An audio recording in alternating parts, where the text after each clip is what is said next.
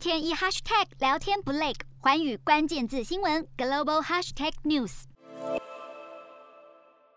美国之音报道，有美国学者历经四年收集广大数据，起底中国大陆“一带一路”的隐藏债务以及债务陷阱的情况。长达一百六十六页报告显示，中国大陆推出“一带一路”八年以来，已经在一百六十五个国家豪值八千四百三十亿美元投资，而投资项目更有一万三千四百二十七个。不过，这份报告引起广大关注的就是隐藏债务的部分，估计有高达三千八百五十亿美元的债务尚未被揭露，而这个金额就占了这些国家 GDP 的百分之五点八。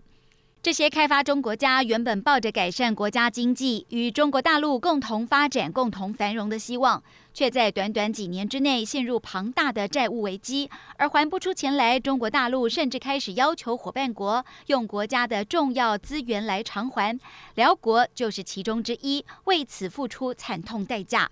斥资六十亿美元、一千七百七十五亿台币的中辽铁路，原本希望能带动经济发展，却让辽国因而陷入巨额债务，工程还被控制，对当地环境跟生物都有严重危害。不仅如此，辽国还不出钱来，竟然被迫将港口甚至国家电网等重要命脉经济的控制权让给中国大陆企业，以缓解债务违约的风险。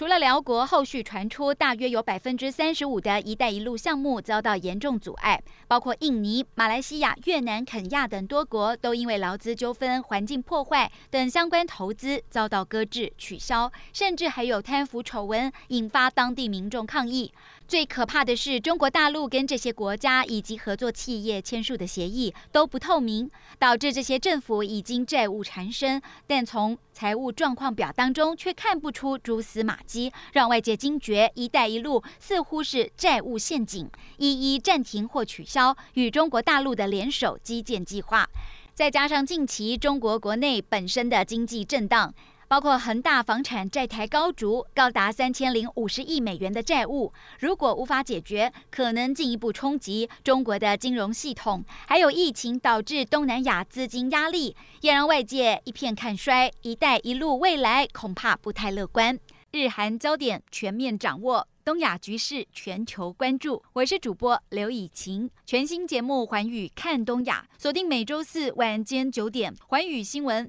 MOD 五零一中加八五开破二二二，以及晚间十点，《环宇新闻》YouTube 频道播出。